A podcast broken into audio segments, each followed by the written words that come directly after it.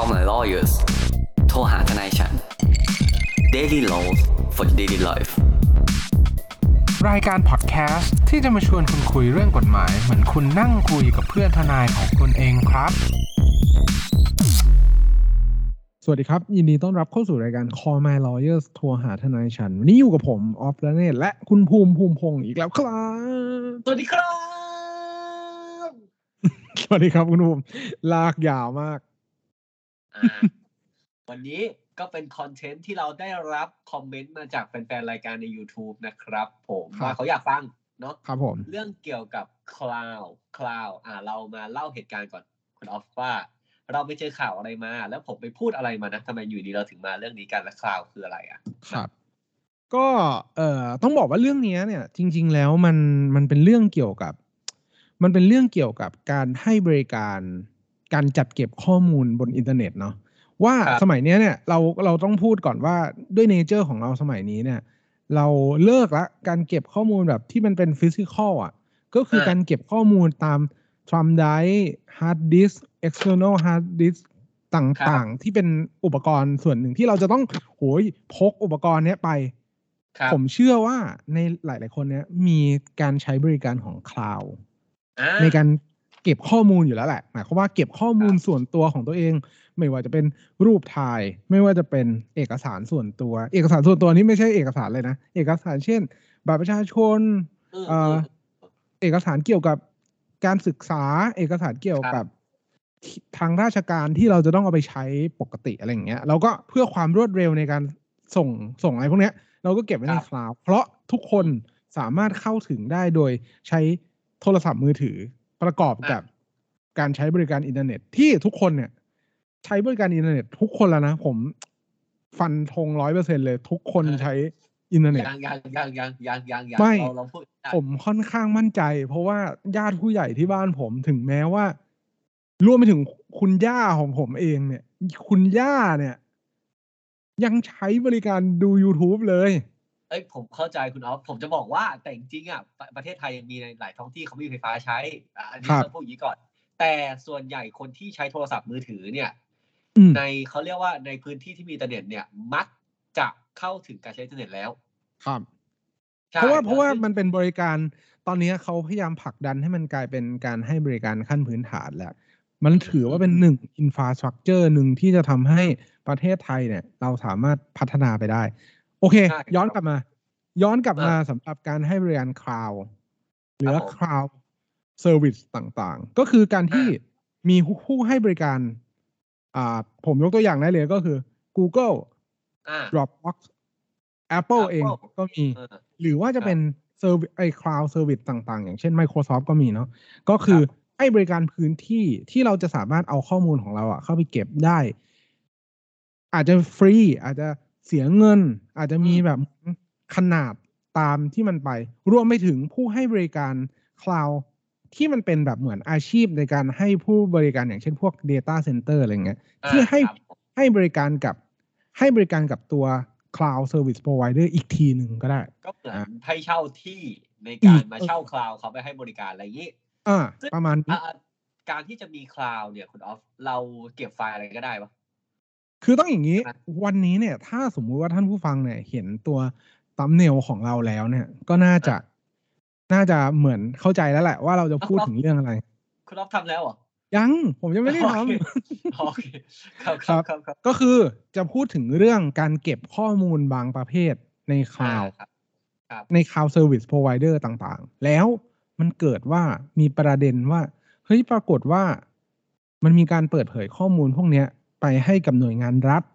แล้วอาจจะถูกดำเนินคดีเนื่องจากเป็นข้อมูลที่มันไม่ถูกต้องตามกฎหมาย ครับผมครับโดยที่วันนี้เนี่ยเราโฟกัสไปที่ข้อมูลที่มันเป็นสื่อลามกอนาจารของเด็กเลย เพราะอ่าเนื่องจากว่า เนื่องจากว่าตอนเนี้ยสื่อลามกอนาจารของเด็กเนี่ย มีกฎหมายมีการแก้ประมวลกฎหมายอาญาขึ้นมาครับผมอะกำหนดว่าการครอบครองสื่อพวกเนี้ยมีความครับผิดแบบ มีความผิดเลยอะ่ะครอบตามครองประมวลนี่กฎหมายคืออาญาคือแค่คุณเซฟลงในเครื่องก็ก็ถือว่าครอบครองแล้วนะใช่แล้วโดโดยที่เป็นคลิปที่มันมีคลิปสาธารณะคุณสามารถดูได้ตามไหนก็ตามอะ แต่ถ้าคุณเก็บมาในเครื่องคุณอะ อย่างนั้นก็ถือว่าคุณครอบครองละในครับในมุมนี้ใช่ไหมครับ ครับ อะเราเรามาเล่าเหตุการณ์ก่อนเนาะว่า คืออย่างที่คุณออฟบอกไปครับ อันนั้นคือคลาวด์คืออะไร ซึ่งเรื่องที่มาของวันเนี้ยคือผมเนี่ย ก็ตอนนั้นก็นั่งแบบเปิด search ไอ้ทวิตเตอร์ไปเรื่อยใช่ปะ แล้วเมื่อประมาณเดือนสองเดือนที่แล้วผมไปเจอแฮชแท็กประมาณว่าหลังบ้านนายอาร์มอะไรเงี้ยซึ่งผมอะฟังยูทูบเบอร์ท่านนี้บ่อยคอะครับคุณคุณออฟก็บอกผมเพิ่งรู้ตัวเองเหมือนกันว่าผมฟังเขาบ่อยตอนที่ผมแชร์คลิปให้คุณออฟอะแล้วคุณออฟครับบอกว่าเฮ้ยมึง FC ว่ะ มาทุก week เออ week ละหลายอันเออคือนายอาร์มก็คือยูทูบเบอร์ที่พูดเกี่ยวกับเรื่องไอทีเนาะเสร็จปุ๊บเขาก็เซตกลุ่มนะครับผมไปเจออันนี้จากรายการแฮชแท็กด้วยเขาก็เล่าเรื่องก็ดีคุณก็ลองไปฟังดู search แฮชแท็กกับหลังบ้านนายอาร์มอะไรเงี้ย ก็ประมาณว่านายอาร์มเนี่ยเขาเป็นอารมณ์ประมาณยูทูบเบอร์ที่เก่งพวกคอมพิวเตอร์พวกไอทีใช่ไหมครับเขาก็เซตกลุ่มปิดขึ้นมาเว้ยไอ้กลุ่มปิดเขาเนี่ยมันก็มีการมาโพสต์ถามเกี่ยวกับเรื่องไอทีอัปเดตเรื่องแบบเรื่องดิจิทัลไม่ว่าจะเป็นเรื่องอะไรก็ตามนะครับผม แล้วก็มีโพสต์โพสต์หนึ่งบอกว่าเฮ้ยผมแม่งโดนจับว่ะ อันนี้ผมขอเล่าแบบคร่าวๆเลยผมแม่งโดนจับว่ะ เพราะว่าแบบอยู่ดี game over แล้วเกมแล้วเนี่ยตำรวจมาจับที่บ้านเนื่องจากผมเนี่ยมีการอัปโหลดคลิป ที่เป็นคลิปเกี่ยวกับเรื่องแบบมีเพศสัมพันธ์ของเด็กเด็กมีเพศสัมพันธ์อะไรอย่างเงี้ยซึ่งเราตีว่าเป็นสื่อลามกเนาะครับอะซึ่งอัปโหลดลงไปใน Google Cloud Google Drive เขาบอกเป็น Google Drive โดยตอนที่มาจับเนี่ยก็ได้บอกว่าแบบเอ้ยเป็นแบบเนี่ยคุณอัปโหลดที่บ้านนี้นี่นะ คุณใช่ไหมอะไรเงี้ยเขาก็ถูกดำเนินคดีไป แล้วก็อันอันนี้ก็จบไปเราไม่รู้ว่าผลลัพธ์เป็นยังไงนะครับ อันคดีหนึ่งแล้วก็มีอีก topic หนึ่งโผล่ขึ้นมาบอกเฮ้ยผมก็โดนเหมือนกัน แต่กรณีผมเนี่ยไม่ใช่คลิปที่เป็นคลิปตามอินเทอร์เน็ต เป็นผมเนี่ยเหมือนเขาแบบมีความรักกับน้องมัธยมนะครับ แล้วก็มีเพศสัมพันธ์กัน และมีการถ่ายรูปถ่ายอะไรอย่างเงี้ยนะครับ แล้วก็ถูกบันทึกลงในคลาวด์เหมือนกัน แล้วคราวนี้ก็โดนตำรวจจับอ่าก็ตำรวจก็มาถึงที่บ้านบุกว่าเอ้ยคุณแบบถ่ายเสือนามกอนาจารครอบครองสื่อลามกอนาจารซึ่งท่านเนี้ยเขาก็เหมือนได้โชว์หมายจับเว้ยในคอมเมนต์เออก็เหมือนว่าแบบเอ้ยน่าจะเป็นเรื่องจริงนะอะไรเงี้ยตอนแรกเขาก็อืมทำที่เรื่องจริงอืมจริงหรือเปล่าอะไรเงี้ย เสร็จปุ๊บเขาก็บอกว่าเขาจบคดีเนี้ยด้วยการรอลงอาญาก็เหมือนถ้ารอลงอาญาคืออะไรก็คือเอาง่ายคือเขาสารภาพผิดไป ก็จ่ายแค่จ่ายค่าปรับไปแล้วก็โดนค่าโทษไว้กี่ปีกี่ปีก็ว่าไปใช่ไหมครับคุณดอฟอะซึ่งต่อมา คนก็เลยตั้งคำถามกันว่า เฮ้ย เวลาเราเอาไฟล์ใส่ไปใน cloud service เนี่ย provider เนี่ยไม่ว่าจะเป็น Google Apple Dropbox ใครก็ตามมา OneDrive ก็ได้ จริง ๆ แล้วอีกคนที่เขาเก็บข้อมูลเราเนี่ย เขาควรจะเป็นแค่เหมือนโกดังหรือเปล่าถูกปะ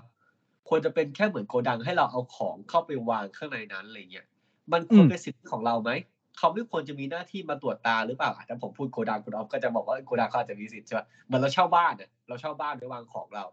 เจ้าของบ้านแม่งมีสิทธิ์มาตรวจสอบด้วยเหรอวะครับอะไรอย่างเงี้ยมันก็เลยที่ครับถกเถียงกันอะคุณออฟอืมมีความเห็นเรื่องคลาวอะไรอย่างงี้ยังไงมาครับ ไปไปก่อนเลยว่าขอพูด เอ่อไว้ก่อนในส่วนของครับเรื่องการให้บริการ service พวกเนี้ยถ้าเราเริ่มจากตัว Term of Service ของของแต่ละคลาวด์แล้วกัน คือผมก็ได้ครับมีเหมือนโอกาสไปนั่งอ่านพวก Term of Service Term and Condition ที่จะให้บริการไอ้พวก Service Cloud พวกเนี้ยคือเขาเนี่ยครับก็พยายามที่จะบอกแหละว่าตัวตัวผู้ให้บริการเองเนี่ย ก็จะถือเรื่อง privacy ของอาผู้ใช้บริการเป็นสำคัญ แต่ทั้งนี้ทั้งนั้นเนี่ยเขาก็จะมุ่งที่จะให้บริการอยู่บนพื้นฐานของอาตัวบทกฎหมาย หรือว่าบทบัญญัติทางกฎหมายที่มีครับผลมาบังคับใช้เกี่ยวกับไฟล์ข้อมูลคอนเทนต์ต่างๆ ที่มันเก็บอยู่ในอ่าความครอบครองของเขา เนื่องจากว่าครับในกรณีกรณีแบบนี้นะครับ เราต้องพิจารณาก่อนว่าเขาในฐานะผู้ให้บริการเนี่ย ก็จะต้องอยู่ภายใต้หรือว่าอยู่ภายใต้เอ่ออยู่ในบังคับของกฎหมายฉบับเดียวกับเราเนี่ยแหละอ่าเขาก็จะรู้สึกว่า เอ้ยเขาก็มีหน้าที่ที่จะต้องคอยมอนิเตอร์ มีหน้าที่ที่จะต้องคอยแบบเหมือนสอดส่อง ดูแลเหมือนอ่าอ่าเราเป็นเจ้าของบ้านอะเราเป็นเจ้าของอ่าอพาร์ตเมนต์แล้วกัน ครับ เราจะเราเราเราเราเหมือนคิดตามว่าเราเป็นเจ้าของอพาร์ตเมนต์นะ ถ้าสมมุติว่าในอพาร์ตเมนต์นั้นนะมีผู้เช่าคนหนึ่งทำผิดกฎหมายอ่าหรือว่าเอ่อทำอะไรสักอย่างหนึ่งเรียกว่าเสพยาเสพติด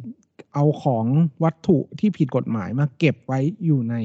อพาร์ตเมนต์นั้น อย่างเงี้ย มันก็อยู่ในลักษณะเดียวกัน แต่มันจะแตกต่างกันตรงที่อันนั้นมันเป็นทรัพย์สินที่จับต้องได้ แต่ อันเนี้ย มันเป็นทรัพย์สินหรือว่าเป็นอ่าคอนเทนต์ที่อาจจะยังไม่สามารถจับต้องได้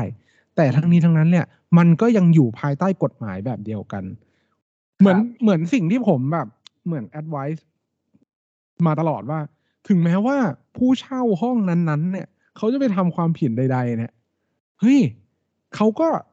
มีเขามีสิทธิ์ครอบครองพื้นที่ตรงนั้น นั่นหมายความว่าผู้ให้เช่าเองเนี่ย ก็ อาจจะหลุดพ้นจากความรับผิดทางด้านกฎหมาย ในกรณีที่ผู้เช่าเนี่ยเขาไปทำผิดกฎหมายเอง แต่อย่าลืมนะครับว่าคุณเป็นเจ้าของอาคารนั้นนะคุณไม่สามารถที่จะเอาตัวหรือว่าทำบอกว่าเฮ้ยฉันไม่รู้เขาทำของเขาเองไม่ได้ เพราะท้ายที่สุดแล้วเนี่ย มันก็ยังอยู่ภายใต้ หรือว่าอยู่ภายในทรัพย์สินของคุณนั่นเอง คือเราต้องบอกก่อนว่าสมมติกรณีเนี่ยถ้าเป็นกรณีนอกห้องเช่าอย่างเงี้ยหรือว่าเป็นเรื่องกับคอนโดอพาร์ตเมนต์อะไรสักอย่างที่เขาเช่าที่คุณอยู่อะโอเค ระหว่างคุณสองคนเนี่ยควรจะมีสัญญาบอกว่าเออคุณห้ามทำสิ่งผิดกฎหมายอะไรนี้นะอืมถ้ามีนะฉันจะไม่รับผิดชอบ แต่เวลาเรื่องมันเกิดอะครับอืมคุณไม่ผิดนะ แต่คุณเป็นจำเลยที่สองในเรื่องนี้ถูกป่ะเออคือไอไอคนเช่าห้องจำเลยที่หนึ่งอยู่แล้วเพราะมันเป็นผู้ลงมือผู้กระทำอยู่แล้วครับตรงเนี้ยคกรับระทำความผิดปุ๊บปุ๊บปุ๊บเสร็จปุ๊บไอคนที่ครอบครองอยู่เนี่ยโดน อืม คือคุณจะโดนไปด้วยจำเลยที่สองอันสุดท้ายแม้คุณจะหลุดก็ตามนะครับ แม้คุณจะหลุดตอนสุดท้ายคุณก็เสียเวลา ซึ่งไอหลักคิดเนี่ย มันก็ถูกคิดมาในแบบเดียวของการทำคลาวด์เหมือนกัน ครับ ถูกปะเพราะว่าโอเค เวลาคุณแบบเปิดคลาวด์อย่างเงี้ย คุณเปิดห้องให้เขาเช่าก็ก็จริงนะครับ เขาจะไม่มาดูข้อมูลคุณอย่างอะอันนั้นคือสิ่งที่เราคิดเนาะก็คือถามว่าปัจจุบันเนี่ยเขามามอนิเตอร์คุณในทุกไฟล์ที่คุณอัพหรือเปล่า ก็คือไม่ใช่ใช่ไหมครับ ซึ่งครับจริงๆแล้วเขามีหน้าที่ตามกฎหมายที่ต้องสอดส่องอืมดูแลไม่ให้คอนเทนต์ใดที่ผิดกฎหมาย อันนี้คือก่อนที่จะเกิดเหตุนะฮะก่อนเกิดเหตุหน้าที่หลักของเขาคือเขามีหน้าที่สอดส่องดูแลไม่ให้เกิดมีไฟล์ไหนที่ไปวางไปอะไรอย่างเงี้ยที่มันผิดกฎหมายเนี่ยถ้ามีเขาต้องแจ้งตำรวจถูกไหมเขาต้องแจ้งผู้กระทำความผู้ผู้แบบรักษาสันติภาพ ผู้รักษาความยุติธรรมอ่าตำรวจอะคุณตำรวจอะเขาต้องแจ้งตำรวจอย่างนี้ผมก็ไม่รู้จะเรียกว่าอะไร อันนี้คือก่อนที่จะเกิดเรื่อง แต่ถ้าสมมติว่าเกิดเรื่องแล้วโอ้ยอันนี้สิทธิ์เขาเต็มที่เลยครับเมื่อไหร่ที่มีคดีความอะไรอย่างเงี้ย เมื่อไหร่ที่มีการฟ้องร้องกัน ไม่ว่าคุณที่โดนฟ้องเนี่ยจะผิดไม่ผิดนะถ้าเมื่อไหร่ที่ตำรวจเนี่ยเขาเอาศาลเขาเอาพวกหมายศาลพวกหมายเรียกอะไรพวกเนี้ย โยนไปใส่เขาคงไม่ได้โยนเขาคงเดินไปแปะให้โยนไปก็จะโหดในขนาดนั้นเขาเขาก็จะเดินไปหาเจ้าของคลาวด์บอกเฮ้ยคุณ ผมขอดูของข้างในหน่อยเหมือนหมายค้นอะไรอย่างเงี้ยหน้าที่เนี้ยเจ้าของคลาวด์หรืออะไรพวกเนี้ยก็มีหน้าที่ในการต้องเปิดให้ดูอย่างเสรีถูกไหม ต้องส่งเอให้หมดอใช่ เนื่องจากว่าเนื่องจากว่าเนื่องจากจะบอกแบบนี้ว่า เมื่อในเมื่อหมายหมายจับหมายค้นหรือว่าอ่าหมายต่างๆคำสั่งศาลใดๆก็แล้วแต่เนี่ยสามารถบังคับใช้กับคุณได้นะนั่นหมายความว่ามันก็ยังสามารถบังคับใช้กับอ่าผู้ให้บริการหรือว่า cloud service provider พวกเนี้ยได้เหมือนกัน ในกรณีเนี้ยผมอาจจะยกตัวอย่างอ่าง่ายๆ เรื่องเรื่องเปรียบเทียบที่ที่เคยเจอแล้วกันว่า เวลาบริษัทหรือว่าเวลาที่อ่าหน่วยงานทางธุรกิจต่าง ๆ เนี่ยเขามีการเซ็นพวกไอ้ confidentiality agreement หรือว่าสัญญารักษาความลับต่าง ๆ เนี่ย ครับ ถ้าสมมุติว่าอ่ามันเกิดเหตุการณ์ว่าจะต้องเปิดเผยจากไม่ว่าจะเป็นอ่าเจ้าหน้าที่รัฐ regulator ต่าง ๆ หรือว่าในกรณีที่เปิดเผยตามคำสั่งของศาลใด ๆ ก็แล้วแต่เนี่ย มันก็จะเข้าเป็นข้อยกเว้นเสมอว่า คุณจะต้องปฏิบัติตามกฎหมาย คุณจะต้องปฏิบัติตามคำสั่งของศาลคุณจะต้องปฏิบัติตามอ่าการการสืบสวนสอบสวนใด ๆ ที่จากเจ้าพนักงานผู้มีอำนาจอยู่แล้วอืมมันจะเป็นข้อยกเว้นในส่วนของเออความรับผิดในการดูแลรักษาความลับ มันไม่ได้หมายความว่าเขาไม่ได้ให้ privacy กับคุณ แต่มันหมายความว่าเขาเองก็ต้องมีหน้าที่ที่จะต้องปฏิบัติ ตามกฎหมายเหมือนกัน เพราะใช่ถ้าสมมุติว่าเขาอ่าขัดขืนไม่ปฏิบัคติรับตามหมาย หรือไม่ปฏิบัติตามคำสั่งเนี่ยเขาก็จะมีความรับผิดที่มันเกิดขึ้นกับเขาเองอีกอืมซึ่งเท่าที่เราไปหาข้อมูลคร่าวๆเนี่ยนโยบายของแต่ละบริษัทเนี่ยเขาไม่ได้เอาคนอะเวลาเขาก่อนที่จะเกิดเรื่องนะอะอันนี้ไอ้หลังเกิดเรื่องที่เราเคยพูดนะหลังเกิดเรื่องคือ ไม่ต้องเรื่องใคร่เด็กก็ได้อะใคร่เด็กเนี่ยผมก็ไปเจอคำมาคือคำว่าเปโดอะเปโดเป โดฟิเลียก็คือว่าแบบชอบมีความใคร่ครับคือเกิดอารมณ์กับเด็กหาอะไรก็ว่าไปซึ่งพวกนี้ก็เป็นรสนิยมทางเพศที่แบบ เป็นรสนิยมทางเพศที่แม่งผิดกฎหมายอะครับ เออ ผมผมก็คุณก็ต้องถ้าคุณเป็นคุณก็ควรจะต้องพบจิตแพทย์นะครับ หรือพบนักบำบัดอะไรเงี้ยนะครับ ก็อะไม่ไม่ได้ไม่ได้คุกคามนะคุณก็คุณก็ต้องไปรักษาถ้าถ้าถามผมนะอะโอเค แต่เราก็ไม่เจอมาเว้ยไอ้เรื่อง post process เนี่ยถ้ามีการเจอคนทำความผิดปลดล็อกทุกอย่าง เขาเข้ามาค้นได้หมดมาเขาค้นบ้านคุณอะ วันที่คุณทำผิดอะเขามีหมายค้นเอาบ้านคุณคุณจะบอกว่าอย่าเข้ามานี่บ้านฉันคุณโดนยิงเลยเพราะเขามีแบบอำนาจตามกฎหคุณมายภูถูกมิปะก็เวอร์ไปโดนยิงก็ไม่นั่น คือเราไม่สามารถที่จะไปต่อต้านหมายนั้นได้คุณถ้าอสมอมฟติว่า ผมขอแหละคุณออฟจำคลิปนี้ไม่ได้เหรอผมจำไม่ได้เขาเรียกพี่บวชคนนั้นคนไหนเป็นนักนักร้องแบบร็อกเกอร์ท่านหนึ่งอะเขาเขาพูดว่าอะไรนะสมมติว่าพี่พี่ออฟเนี่ยพี่ออฟเราก็รู้จักกันมานาน ถ้าพี่เข้ามาเนี่ย ผมยิงนะอะถ้าคุณถ้าคุณทันคลิปเนี้ยคุณก็จะรู้ผมพูดถึงร็อกร็อกเกอร์ท่านไหนนะร็อกสตาร์ท่านหนึ่งนะครับ ยิงนะครับคุณออฟถ้าถ้ามาเราปฏิบัติไม่ตามหมายเนี่ยเขาจับเลยไม่ไม่คือ คืออันนั้นคือตัวคนที่ถูกค้นเนี่ย พูดกับเจ้าหน้าที่อ่าคนที่อ่าค้นนั่นหมายความว่ามันออฟ o s ิ t ไซด์กันอะคือคนที่ คนที่จะยิงเนี่ยมันคือคนที่ถูกค้นอ๋ออ๋ออ๋ออ๋อเออ มันโอคก็เลย ผมก็เลยกำลังจะบอกว่า เวลาเวลาหมายค้นน่ะมันจะมันอาจจะไม่ได้โหดร้ายขนาดนั้น แต่ถ้ามีพฤติการการต่อสู้ขัดขืนอ่าขัดขืนแล้วเนี่ยมันเป็นกรณีที่อาจจะมีการใช้อาวุธใช้กำลังอย่างเงี้ย มันก็ครับเราก็ไม่เราก็เขาเรียกว่าอะไรอะเราก็ไม่สามารถคาดหมายได้ว่าเหตุการณ์ที่มันจะเกิดขึ้นต่อไป มันจะเป็นยังไงต่ออะไรอย่างเงี้ยอืมมอบเถอะมอบเถอะถ้าถามผมผมมอบเถอะจริงครับ ก็เลยมาสู่ประเด็นต่อมาก็คือเรื่องเอ่อการให้บริการเนี่ยเราเน้นย้ำไปแล้วนะ ว่าตัวอ่า service provider เนี่ยไม่ได้ครับมีอ่าไม่ได้เหมือนว่าเขาก็พยายามที่จะบอกว่า เฮ้ยเขาอะ ก็ให้ privacy กับลูกค้าอย่างเต็มที่อ่าเท่าที่จะสามารถครับทำได้ๆครับผมต้องบอกว่าในผู้ให้บริการรายหนึ่งเนี่ยเขามีแบบเหมือน การ report เลยนะ ว่าเขา deny พวกคำสั่งหรืออะไรอย่างเงี้ยไปในเป็นกี่เปอร์เซ็นต์ของคำสั่งทั้งหมด เนื่องจากว่าเป็นเขาเรียกว่าไงอะคำสั่งที่ไม่สมเหตุสมผลหรือคำสั่งที่ไม่สมควรแก่เหตุ นี่อ่าเขาเขาแบบเหมือนมีการยืนยันตรงนี้เลยนะว่า ถ้าสมมุติว่ามันเป็นเรื่องที่ไม่เหมาะสม ไม่เกี่ยวข้องมีหลักฐานไม่ชัดเจนหรือว่าอะไรแบบเนี้ยเขาก็ดีนายใคร เขาดีนายหมายความว่าเขาปฏิเสธไม่เปิดเผยหรือว่าไม่ให้เข้าถึงข้อมูลของตัวผู้ผู้ใช้บริการนั่นเอง อันเนี้ยถ้าเป็นต่างประเทศอะผมเชื่อ อันนี้ผมพูดจริงๆนะ ผมพูดจริงๆนะเว้ยถ้าเป็นต่างประเทศนะผมเชื่อ แต่ถ้าเป็นแบบประเทศเราอะผมอะไม่คิดว่าจะมีใครสู้ขนาดนั้น ถ้าสมมติเจอหมายสารแล้วคุณออฟครับหมายเรียก ผมผอืมมว่าเขาเพราะว่าเพราะว่าในในต้องบอกก่อนในประเทศในประเทศเราเนี่ย การการที่ไม่ปฏิบัติตาม การไม่ปฏิบัติตามหมายหรือคำสั่งหรือใดๆก็แล้วแต่เนี่ย มีโทษทางอาญาเข้ามาด้วย ใช่แล้วพวกคดีพวกเนี้ย ถ้ามันเป็นคดีที่หมายมาอย่างเงี้ยส่วนใหญ่เป็นคดีอาญาอืมถูกต้องคครับดีอาญาเนี่ยไม่ไม่ค่อยมีใครแบบปฏิเสธหมายหรอกอาจจะมีคดีแพ่ง สมมุติว่าฟ้องกันน่ะ ผมอืมฟ้องคุณออฟอะไรเงี้ยอืมแล้วก็ ผมบอกว่าคุณออฟเนี่ยจริงๆเก็บไฟล์ที่เป็นไฟล์ลับที่เรารู้จักกันอยู่ในคลาวด์ชื่อไฟล์ว่าภูมิ off net หนึ่งสองสามสี่อะไรเงี้ยระบุชื่อไฟล์เลยภูมิ off net หนึ่งสองสี่อะเสร็จปุ๊บคราวนี้ผมขอสารวันนั้นสาร อันนี้ผมไม่ได้ก้าวล่วงนะวันนั้นสารเกิดเบลอให้อืม ผมได้หมายไปหาแบบคุณเอาเชนดอทบ็อกซ์นะผมแบบเอาหมายไปหาดอทบ็อกซ์บอกว่าเฮ้ยขอ อ่าคราวนี้ดอทบ็อกซ์ก็จะปฏิเสธได้ ถ้าถ้ามีคดีแพ่งแต่ถ้าเป็นอืมอาญาเขาไม่อะเขาเขาไม่เอาครับตัวเองมาเสี่ยงกับคุณหรอกเพราะว่าคุณไม่ได้ยิ่งเผลใหอญ่เผลอๆเนี่ยเขาให้ข้อมูลทั้งหมดที่มีกับ เออ คือเขาคือต้องคือต้องบอกว่าคำว่าข้อมูลที่เกี่ยวข้องหรือว่าเฉพาะเพียงแค่พอชั่น หรือว่าส่วนที่มันเกี่ยวกับการกระทำความผิดเนี่ย อันเนี้ยครับมันก็พูดยากแล้วมันอยู่ที่ดุลดุลพินิจของแต่ละคน แต่ละบุคคลเลยว่า แต่ละปัจเจกเลยอะว่าแต่ละคนคิดว่าอันเนี้ยเกี่ยวข้องไหม เขาก็ไม่รู้อะเขาก็ อะออินไปครับแล้วแล้วคือมันก็มันมันก็เลยกลายเป็น มันก็เลยกลายเป็นประเด็นว่าท้ายที่สุดแล้วเนี่ย เรามาเชิญชวนดีกว่าว่า อย่าไป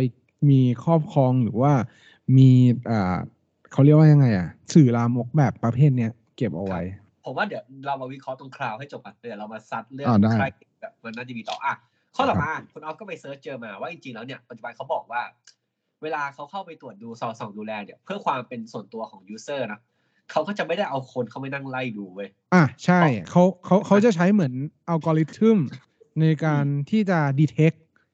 อะตรวจจับข้อมูล เพราะว่าเขาไม่ใช่เอาคนเข้าไปไถดูว่า เอ้ย วันนี้ภูมิเยอะคุณภูมิอัพเอออัอัพอะไรบ้างอะไรอย่างเงี้ย มันเอไม่อมี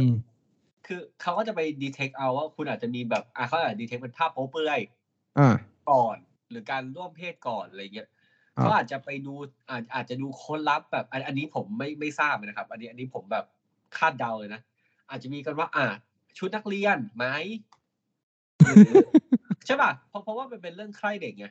อืมหรือหรือเปล่าก็ไม่รู้อะไรอย่างเงี้ยอะเขาอาจจะมีวิธีการค้นของเขาแหละผมว่าเขาคงแบบซัมมอนออกมาได้ตื้นๆแบบเยอะเยอะอยู่ตรงเนี้ยนะครับครับ ซึ่งอะโอเค พอเกิดเหตุการณ์นี้ขึ้น เขาก็บอกว่าเพื่อความเป็น privacy เนี่ย ของเจ้าของข้อมูลเนี่ย เขาก็เลยใช้ AI อืม ถือถือซะว่าเราถูก AI สแกนแล้วกัน เหมือนเราเข้าไปในอ่าการสแกนเนาะไปห้องสแกน CT สแกนหรือว่าอะไรก็ตามเนี่ยแต่นั้นหมอ MRI เห็นนะก็หมอก็แต่หมอคงไม่เกิดอารมณ์หรือแบบใคร่อะไรกับกระดูกกูปะ ถูกปะหมอคงไม่บอกเออซี่โครงฝั่งซ้ายคุณภูมินี่มันเซ็กซี่เหลือเกินนะอะไรอย่างเงี้ยมันก็มันครัก็บมันก็ไม่ใช่หรอกคุณเอาเออนั่นแหละ แต่คืออันเนี้ยเราก็จบแล้วว่าคลาวด์อะถ้าเป็นก่อนหนานั้นเนี่ยมอนิเตอร์เนี่ยได้ ซึ่งมันมีข้อกฎหมายรับรองเลยเนาะเพื่อสอดส่องความดูแลเพื่อไม่เป็นอันตรายแต่ใครก็ตามอะไรอย่างเงี้ยนะครับ เสร็จปุ๊บถ้าหลังจากนั้นก็ถ้ามีหมายมาก็น่าจะไปได้แหละอืมไม่ใช่ปัญหา แต่ทำไมคุณออฟไอวิดีโอคลิปโป๊เด็กเนี้ย เด็กเขายินยอมให้ถ่ายอะอะอืมทำไมอะ แล้วก็คบอ่านในกรณีที่สองที่เล่าเมื่อกี้รักกันด้วยนะคบกัน ครับ มีเพศสัมพันธ์การใช้ชีวิตด้วยกันอย่างเงี้ยเอาทำไมเราถึงถ่ายรูปเก็บไว้ไม่ได้อะเป็นโมเมนต์ดีๆอะแบบ moment memory of lives ส่วนตัวเผื่อใช้เนอะเป็นภาพ pre pre wedding ไงเออคือเออเออต้องบอกงี้ครับว่า เนื่องจากว่ามันมีความสุ่มเสี่ยง แล้วก็ อื้อหือ พอพูดถึงแบบเหมือนการกระทำความผิดทางเพศกับเด็กเนี่ย ก็ต้องพูดถึงความ innocent เนาะอ่าของ พูดของความ อ่า เขาเรียกว่าไง ไร้เดียงสา กฎหมายไร้เดียงสาบอกนะ ของ ครับ ของ ของเด็ก เออเขาก็เลยมี อ่า เหมือนเจตนารมณ์ของกฎหมายขึ้นมา เพื่อคุ้มครองว่า บางทีแล้วเนี่ย สื่อลามกพวกเนี้ยมันถูกผลิตออกมาโดยความไร้เดียงสาของเด็กก็ห้ามมันซะเลยว่า ห้ามมิให้มีการครอบครอง หรือว่าเอ่อ ทำผลิต หรือเอาเข้าระบบระบบอะไรพวกเนี้ย คืออันเนี้ยเป็นความผิดทั้งหมดเลย ครับผมอ่านเลยไหมมาตราสองแปดเจ็ดทับหนึ่งฮะผู้ใดครอบครองสื่อลามกอนาจารเด็กเพื่อแสวงหาผลประโยชน์ในทางเพศสำหรับตนสำหรับตนนะหรือผู้อื่น มีต้องโทษระวังจำคุกไม่เกินห้าปี ปรับไม่เกินหนึ่งแสนบาท หรือทั้งจำทั้งปรับวรรคสองครับ ถ้าผู้กระทำความผิดวรรคหนึ่งเนี่ยส่งต่อสื่อลามกอนาจารเด็กให้แก่ผู้อื่น ต้องระวังโทษจำคุกไม่เกินเจ็ดปี หรือปรับไม่เกินหนึ่งแสนสี่หมื่นบาท หรือทั้งจำทั้งปรับ ครับ อ่า ก็ผมพูดอย่างนี้ได้ไหมว่าจริงๆแล้วเนี่ย ไอเรื่องสื่ออนาจารทางเพศอะไรเงี้ยไม่ว่าเด็กจะยินยอมเด็กเนี่ยคืออายุต่ำกว่าสิบห้าใช่ไหมคือต้องครับบอกอย่างนี้ว่า ถ้าอันนี้ผมผมโค้ดอย่างนี้นะว่าอ่าตัวตัวมาตราเนี้ยมันมันพูดถึงว่าเด็กเนี่ย อายุ ไม่เกินสิบแปดปีเหรอวะอ่าใช่อ่าอ่าคือรับคำคำว่าสื่อลามกอนาจารเด็กเนี่ยเขามีการเพิ่ม definition ของมันอะเข้าไปในประมวลกฎหมายอาญาด้วยอ่ว่าเป็นวัตถุหรือสิ่งที่แสดงให้รู้ถึงการกระทำทางเพศของเด็กที่มีอายุไม่เกิน 18 ปี โดยโดยคือมันจะให้ความหมาย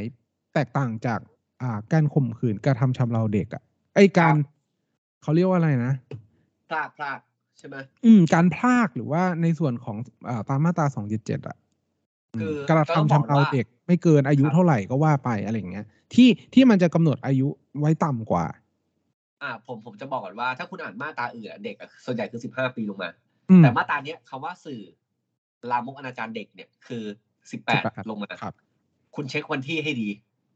ผมไม่ได้บอกนะหมายถึงว่าคุณต้องคุณต้องเช็คให้ดีว่าผมผม อันนี้ผมซีเรียสนะแล้วมันไม่ใช่เรื่องแบบว่า ไอ้เรื่องเนี้ย มันไม่ได้เกิดขึ้นกับผู้ใหญ่กับเด็กเท่านั้นนะเว้ยบางทีคุณเป็นเด็กทั้งคู่คุณเป็นแฟนกันน่ะ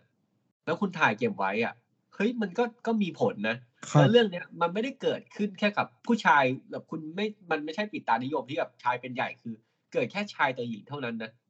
หญิงต่ออมชายก็เกิดขึ้นได้นะเว้ยครับไม่ว่าคุณจะแบบเป็นใครอะไรเงี้ยที่เกิดขึ้นนี้ขึ้นมาอะต้องบอกว่ากฎหมายเนี่ยคุ้มครองไปถึงขนาดว่า เก็บเก็บไว้เฉยๆอะเพื่อตัวเองอะเพื่อตัวเองนี่คือไม่ได้แบบเพื่อเพื่อใช้อะไรเพื่อตัวเองนะหมายถึงว่า คือเก็บไว้เพื่อตัวเองอะเออมก็ก็ผิดแล้วอะไรเงี้ยนะครับ ซึ่งเราต้องบอกว่ากฎหมายเนี่ยมุ่งคุ้มครองเด็กเราต้องใช้คำนี้ เวลาเราเรียนกฎหมายกันคือ ต่อให้เด็กยินยอมให้เก็บยินยอมให้ถ่ายเนี่ยเขาไม่สนเว้ยเขาสนว่าเจตนาครับคุณอะคุณเก็บไปปะแล้วสื่อนั้นอะเข้าข่ายสื่อละมกอนาจารหรือเปล่า อันเนี้ยใช้หลักความยินยอมไม่ได้ เพราะว่าอืมกฎหมายเนี่ยถือว่าเด็กอะอย่างที่คุณออฟพูดเมื่อกี้เป็นบุคคลซึ่งไร้เดียงสา ไม่ว่าคุณจะคิดว่าเด็กคนนั้นไร้เดียงสาไม่ไร้เดียงสาเขาก็คือคนไร้เดียงสาตามกฎหมายเนาะเพราะว่าผมต้องบอกนิดนึงครับว่าไอ้เกณฑ์การที่เราคุ้มครองเด็กผ่านมุมมองกฎหมายเนี่ยเพราะเรามองเด็กเป็นผู้เยาว์มองเด็กเป็นไมเนอร์เนาะครัที่บแบบว่ากำลังเติบโตไม่สามารถเอ่อเข้าใจได้ทั้งหมด อันนี้ขอแบบวิทยาศาสตร์นิดนึงคือ จริง ๆ แล้วเนี่ย คนเราเลยไอ้สมองส่วนหน้าพัฒนาช้าสุดถูกไหมคุณออฟcortex เนี่ยที่ครับ ผมมาไม่กล้าทำไมผมยืนมายันเลย ผมก็ไม่กล้ายืนยันความรู้อันี้นเนี้ยผมไม่แน่ใจว่าถ้าถ้า fact นี้ผิดก็แย้งเข้ามากันนะผมอ่านเจอหนังสือเล่มหนึ่งบอกว่าสมองส่วนหน้าเราเนี่ยจะพัฒนาเต็มที่ตอนอายุยี่ห้าอืมถ้าถ้าคุณสังเกตดูอะในประเทศไหนก็ตามเนี่ยไอการคุ้มครองพวกนี้จะเข้มข้นมาก หรือแม้กระทั่งการสอบใบขับขี่ หรือการทำประกันรถอย่างเงี้ยมันจะเป็นพอยชั่นที่สูงมากราคาที่สูงมาก พอถึงยี่ห้าคุณมีสมองส่วนหน้าที่เติบโตเต็มที่คุณเข้าใจหลักเหตุผลได้ แล้วอะทุกอย่างมันจะประกันที่จะถูกลง คุณก็ลองไปดูแล้วกันว่ามันเป็นอย่างนั้นหรือเปล่าอะไรเงี้ยนะครับ ซึ่งเขาก็กฎหมายก็มองว่าเออเด็กเนี่ย โอเค เราควรจะต้องโปรเทคเขาไว้หน่อยไหมต้องดูแลเขาไว้หน่อยหรือเปล่า เพราะฉะนั้นในการตรากฎหมายข้อนี้ขึ้นมาเนี่ยคุณสังเกตไหมครับ ในกรณีสื่อละมกอนาจารถ้าเป็นมาตราอื่นเนี่ยมันต้องเกิดจากการข่มขืนหรือการไม่สมยอมเท่านั้นถึงจะผิด หรือคุณต้องเอาสื่อพวกนั้นแม้ว่าสมยอมก็ตามไปเผยแพร่ลงอินเทอร์เน็ตอันนั้นก็คือผิดพรบคอม อันนั้นเป็นเรื่องที่ต่างกัน แต่กรณีของมาตราที่ผมพูดเมื่อกี้เป็นมาตราที่มุ่งเน้นคุ้มครองเด็กเด็ดเด็กเด็ดเด็ดบอกว่าเด็กอย่างเบ็ดเสร็จเด็ดขาดครับ อืม ก็ ตอนนี้คุณก็รู้แหละว่าคุณถ่ายคลิปวิดีโอโป๊เด็กเนี่ยมันไม่ควร ซึ่งมันก็ไม่ควรจริงๆนะเว้ยมันไม่ควรตั้งแต่ทำแล้วอะคือ โอเค ผมพูดในฐานะผู้ใหญ่แล้วกันนะ ถ้ามันไม่ไหวจริงๆคุณเหนี่ยวเองเชื่อผม คุณไม่ต้องมาใช้ object แล้วรอรอน้องเขาโตหน่อยอะไรเงี้ยเออผมว่าอาจจะอืมอาจครัจะบ work กับคุณนะครับ ทีนี้คุณจากคะแนนคุณนะครับ ผมว่าการที่คุณเก็บไฟล์ในคลาวด์เนี่ยมันก็อาจจะไม่ปลอดภัยก็ได้นะ และยิ่งไฟล์คุณภาพผิดกฎหมายเนี่ย ผมว่านะครับ อย่าทำเลย อย่าแม้แต่สร้างไฟล์เลยนะครับ เพราะคลาวด์เนี่ยเขามีอำนาจตามกฎหมายที่จะมาสืบค้นคุณอย่างไรก็ได้ อย่าเก็บอย่าทำ อย่าทำผิดกฎหมายเลยครับถือเดี๋ยวหาว่าทนายคุณไม่เตือนนะฮะเชิญคุณออฟครับก็หวังเป็นอย่างยิ่งว่าท่านผู้ฟังทุกท่านจะสนุกไปกับพวกเราใน episode นี้ หากท่านผู้ฟังท่านใดมีข้อสงสัยข้อเสนอแนะ สามารถติชมฝากหาพวกเรา Call My Lawyers ได้ที่เพจ Facebook YouTube หรือช่องทางที่ท่านรับฟังอยู่ในขณะนี้ครับสำหรับวันนี้ต้องขอลาไปก่อน สวัสดีครับ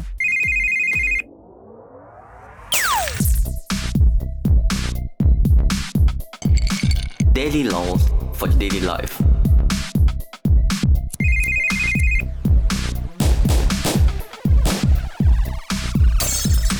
Daily laws for daily life.